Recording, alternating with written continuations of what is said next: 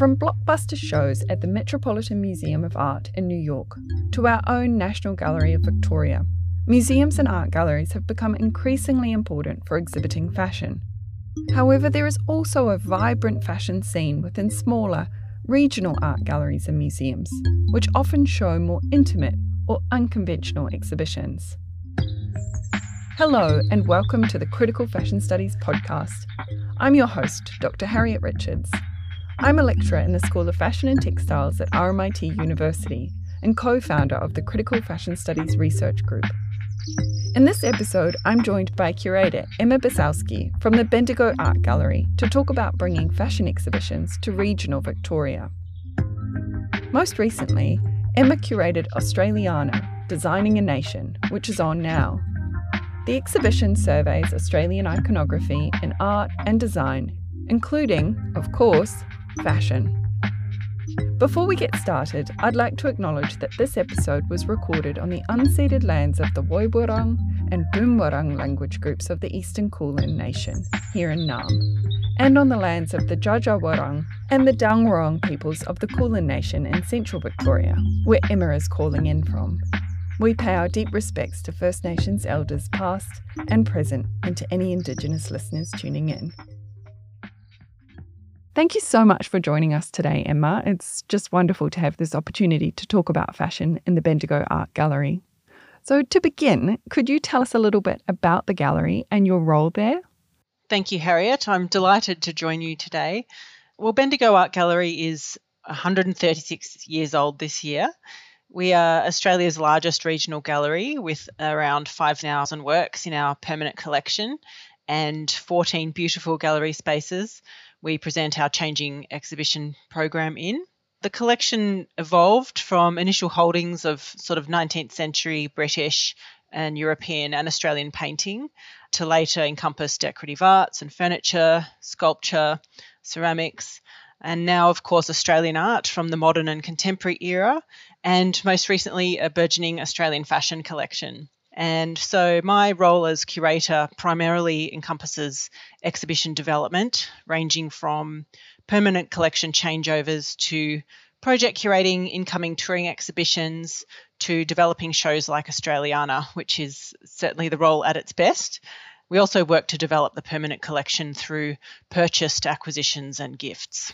So we'll start there with the Australiana exhibition, which is on currently, and it draws on the collections or the archives of both the Bendigo Art Gallery and the NGV, and it celebrates some of the history of art and design across Australia. So when I visited the show recently, I was really thrilled to see some of this really fantastic, iconic pieces of Australian fashion history that you're talking about. So I thought we could start right at the beginning of that exhibition. So when you enter that first hall, you encounter this incredible kangaroo skin cloak made by Dja Wurrung and Yorta Yorta man Rodney Carter, which is wrapped in an emu feather cloak made by Rodney's mother, Auntie Faye Carter. So these are a really, I think, powerful way to begin the show. They certainly were for me. So I wondered if you could tell us a little bit about these pieces and why you wanted to place them front and centre at the beginning of the exhibition. Yes, you're absolutely right. It was very deliberate, and the first works the visitor encounters in the Australiana show are these kangaroo skin and emu feather cloaks, contemporary works by Rodney Carter and Auntie Faye Carter. It was of the utmost importance to us in presenting an exhibition about nationhood that the oldest artistic and cultural traditions of this continent, and more specifically of Djaara country, where the exhibition is presented, were acknowledged in a powerful way from the outset. You know, this landmass made up of 250 plus nations has been called Australia only in relatively recent history, and it was important for us to set the tone right from the start. In the development of the exhibition, I rather nervously worked with Rodney and I presented my concept to him, who is a respected leader here on Djaara country. Rodney's also CEO of the Djaara Corporation. He's incredibly supportive of our work at the gallery and he happily lent these items to the exhibition. And he has also written the very moving welcome text to the exhibition. So, as you notice, these cloaks are really beautiful expressions and powerful expressions of sovereignty, of identity, and kinship of the first peoples of, of central Victoria. And so they represent that living continuity of these practices and used in various ceremonies, including civic ones today.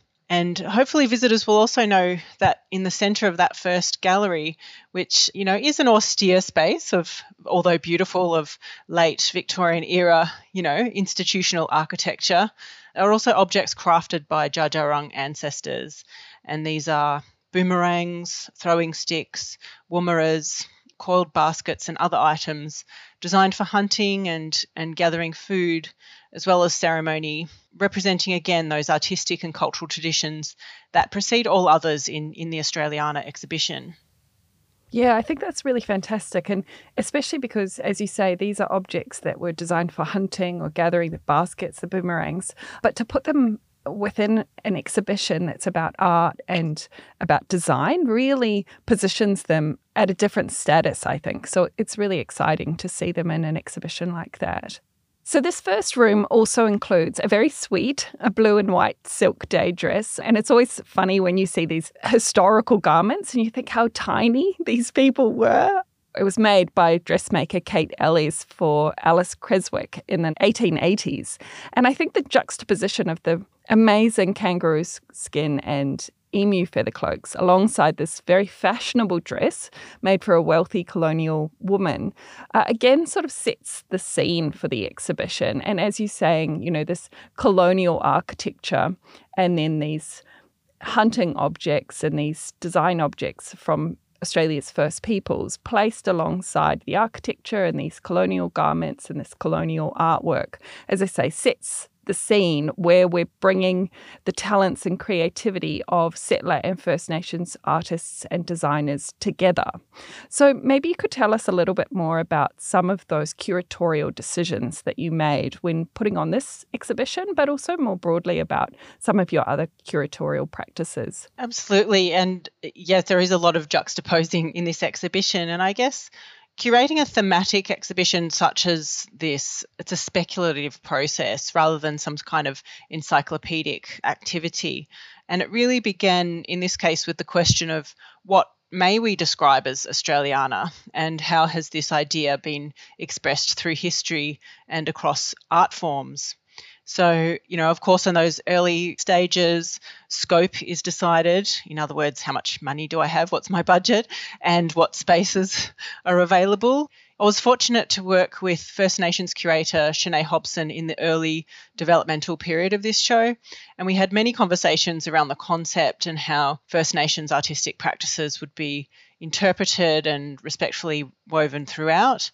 In more recent months, Lorraine Brigdale has joined our team here at the gallery, so she's been able to provide some of that interpretive work into the labels and the didactics and such. And yeah, so in the development of the idea of this particular show, I had noticed that at particular points in Australia's social history and political history, there was a real uptick in creative expressions with nationalistic themes at those particular times. You know, the major anniversaries of colonisation, for example, around 1888 and 1988 as well.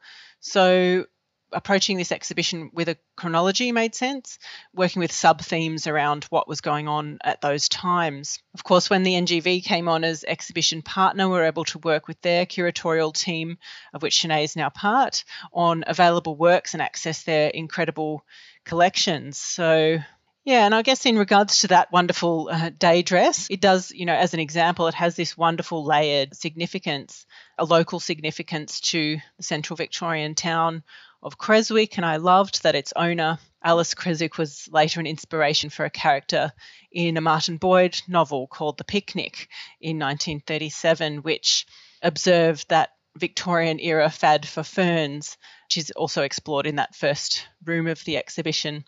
But I guess, you know, as, essentially it comes down to as curators working with historical collections and materials, we're always interpreting these objects for a wide contemporary audience and on behalf of a public institution. So we need to be attuned to sensitive and appropriate ways of doing so.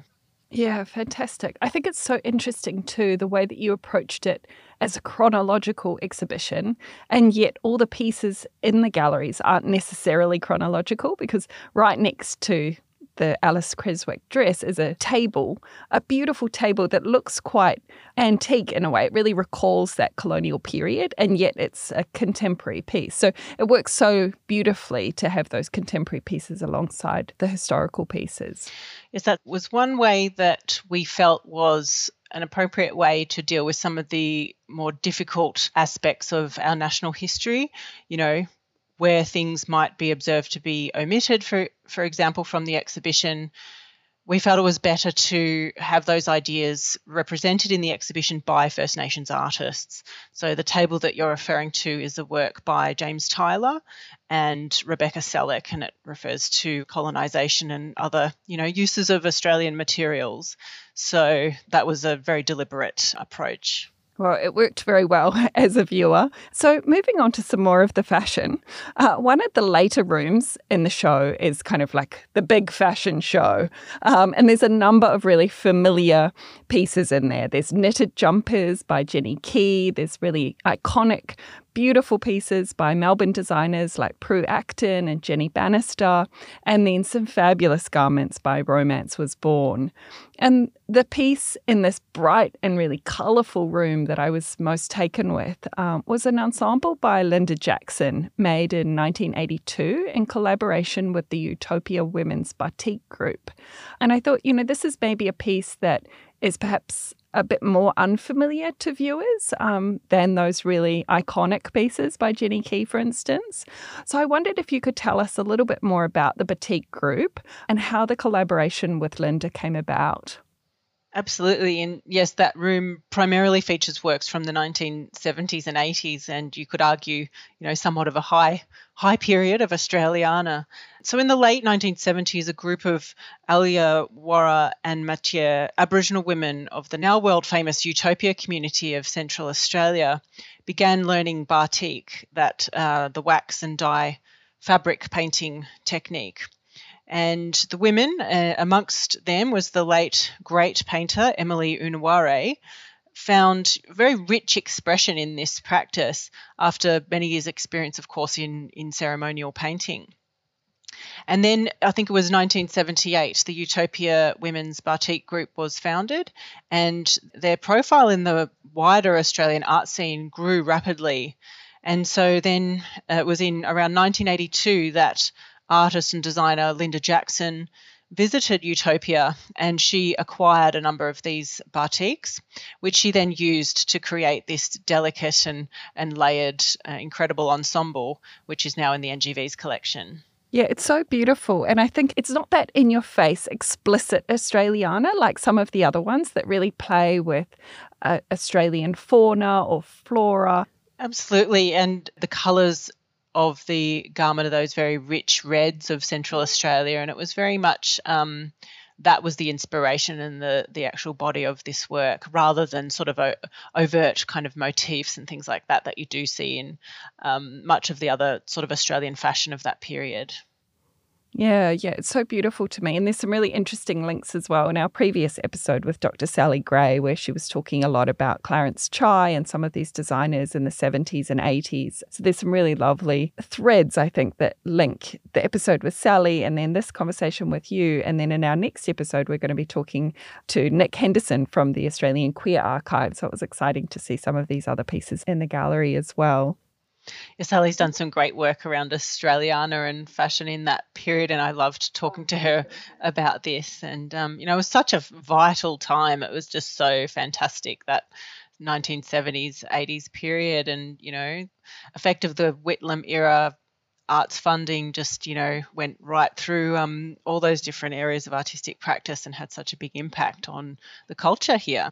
Yeah, absolutely. And then you go into that final room, which is really about First Nations fashion and, and where we're at in this contemporary moment. And in there, there's a display, quite a striking display of three ball gowns by First Nations designer Paul McCann, which have been recently acquired by the gallery.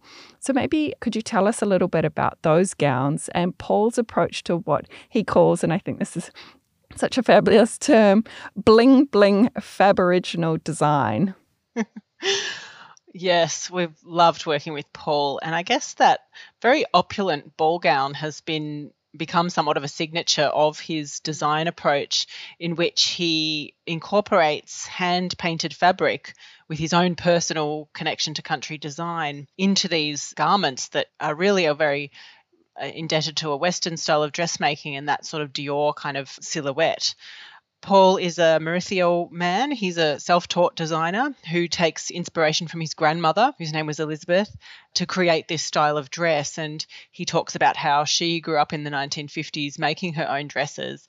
So the three works that you see in the exhibition, and they're called Saltwater Crocodile Gown, Pink Water Lily Gown, and White Ochre Gown, were all made in 2022. They're created from organza, satin, tulle and with plenty of rhinestones and sequins to boot. and they're incredible. The, the saltwater crocodile gown in particular really riffs off that Australiana idea as it incorporates this spectacular crocodile motif, which the designer repurposed from a kitsch souvenir tea towel and that he then embellished with pearls. And what's interesting as well about these three works is that they were featured in Australian Vogue in May last year in a dedicated issue to First Nations fashion design. So it was this really sort of landmark edition of that publication. And so we were really thrilled to be able to acquire them for our collection. Yeah, I think the green gumnut gown was so widely photographed from Australian Fashion Week last year. I think that kind of leads nicely into my next question, which again brings up the work of Shonae Hobson, who you mentioned a minute ago. So, back in 2020, Bendigo Art Gallery hosted Pin Piinpi Contemporary Australian Fashion, which was a, the first major survey of contemporary Indigenous fashion in Australia. And really, I think, marked a bit of a turning point in the exhibition of First Nations fashion. So, I was thinking a bit when I was coming up with the idea for this conversation with you about the role of regional galleries like Bendigo and sort of breaking new ground with fashion exhibitions. And I wondered if you might have some thoughts on what it is about regional galleries like Bendigo that make them particularly ripe for this sort of cutting edge show. Well, I think you know Bendigo Art Gallery exists as as part of a constellation of fantastic galleries and and regional galleries in this state. We're an easy day trip from Melbourne. The National Gallery of Victoria are a great friend and supporter of our work and our exhibitions. And I guess each gallery within that network has its own flavour and, and its own strengths and its own focus for its programming. So, you know, under our terrific current director, Jess Bridgfoot, we are building upon the great groundwork that was done by our former director, Karen Quinlan, who had a curatorial background in fashion and really established a firm audience for us here with these great fashion and costume exhibitions, which began back in 2008 with Golden Age of Couture, which people still remember. And this came from the V&A in London. So, you know, from that point, it's recognized we have this world class facility. We've got this proven ability to present exhibitions to international museum standards. And, you know, I think fashion is increasingly recognized as, as a vital and accessible and important part of visual culture.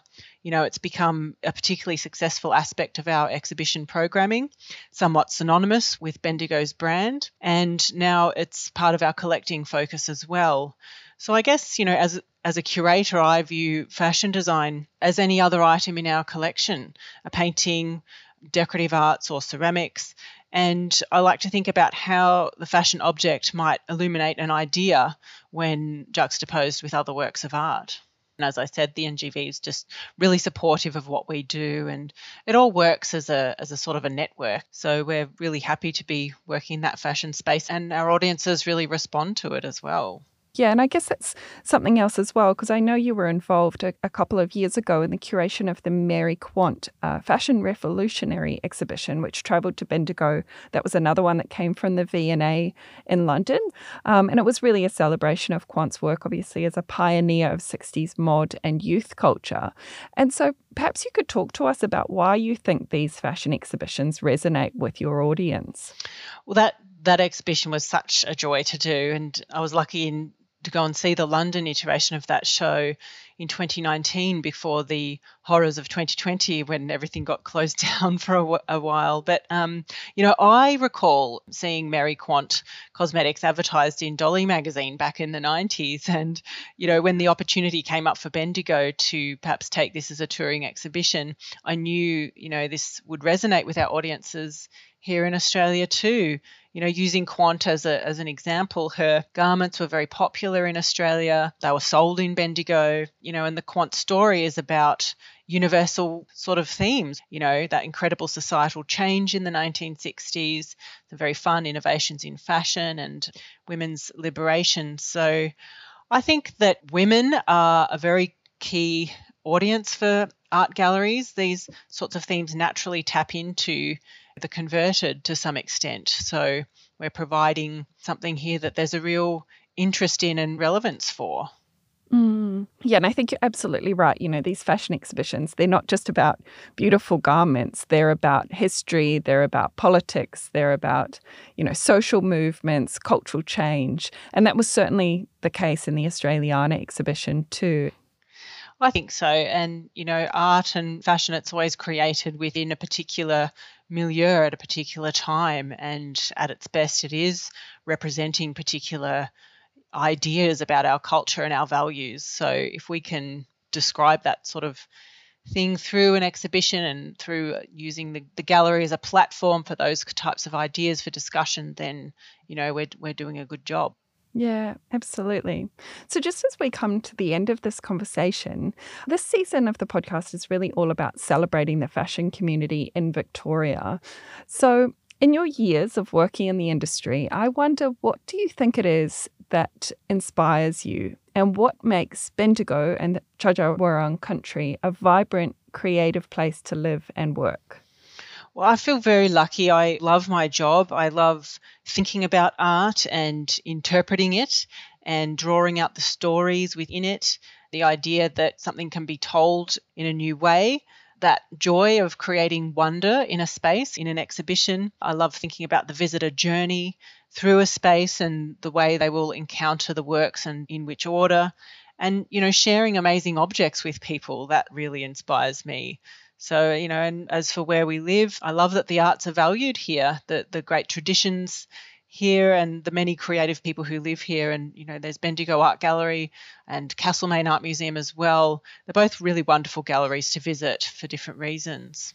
Yeah, I think that point about value is a really important one and paying attention to the importance of art and creativity in our everyday lives as well. And so being able to share that is incredibly special. So thank you for what you do as well, bringing these exhibitions to us. And finally, what can we look forward to seeing at Bendigo Art Gallery in the future? I know this is often under lock and key, but are there any things that you can tell us to keep our eyes peeled for?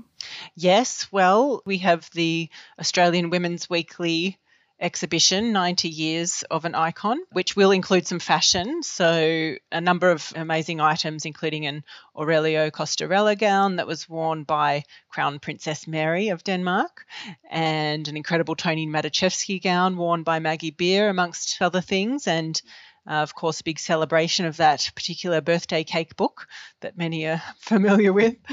I'm personally working on a big collection exhibition coming up after Australiana to showcase the best of our contemporary art collection. And we certainly have more exciting things in the pipeline that are not announced yet. Um, a stunning international exhibition for next year, early next year, and some great First Nations projects and other exhibitions with some great local artists as well. Thank you so much, Emma, for joining us today and sharing these stories about fashion exhibitions in Bendigo. To all our listeners, thank you for tuning in.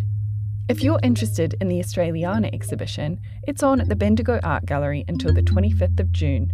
You can also visit the gallery website for more information and details. We'll include all the links in our show notes. If you're loving this season of the Critical Fashion Studies podcast, I invite you to join us for the next episode, when we'll be talking to Nick Henderson from the Australian Queer Archives. I also encourage you to subscribe to the series in your podcast app so you never miss an episode. As ever, a big thank you to Creative Victoria for their generous support, Thomas Phillips for audio engineering and co production, Sanam Goodman for social media expertise, and Hugh Caldwell Ross for our logo. See you next time.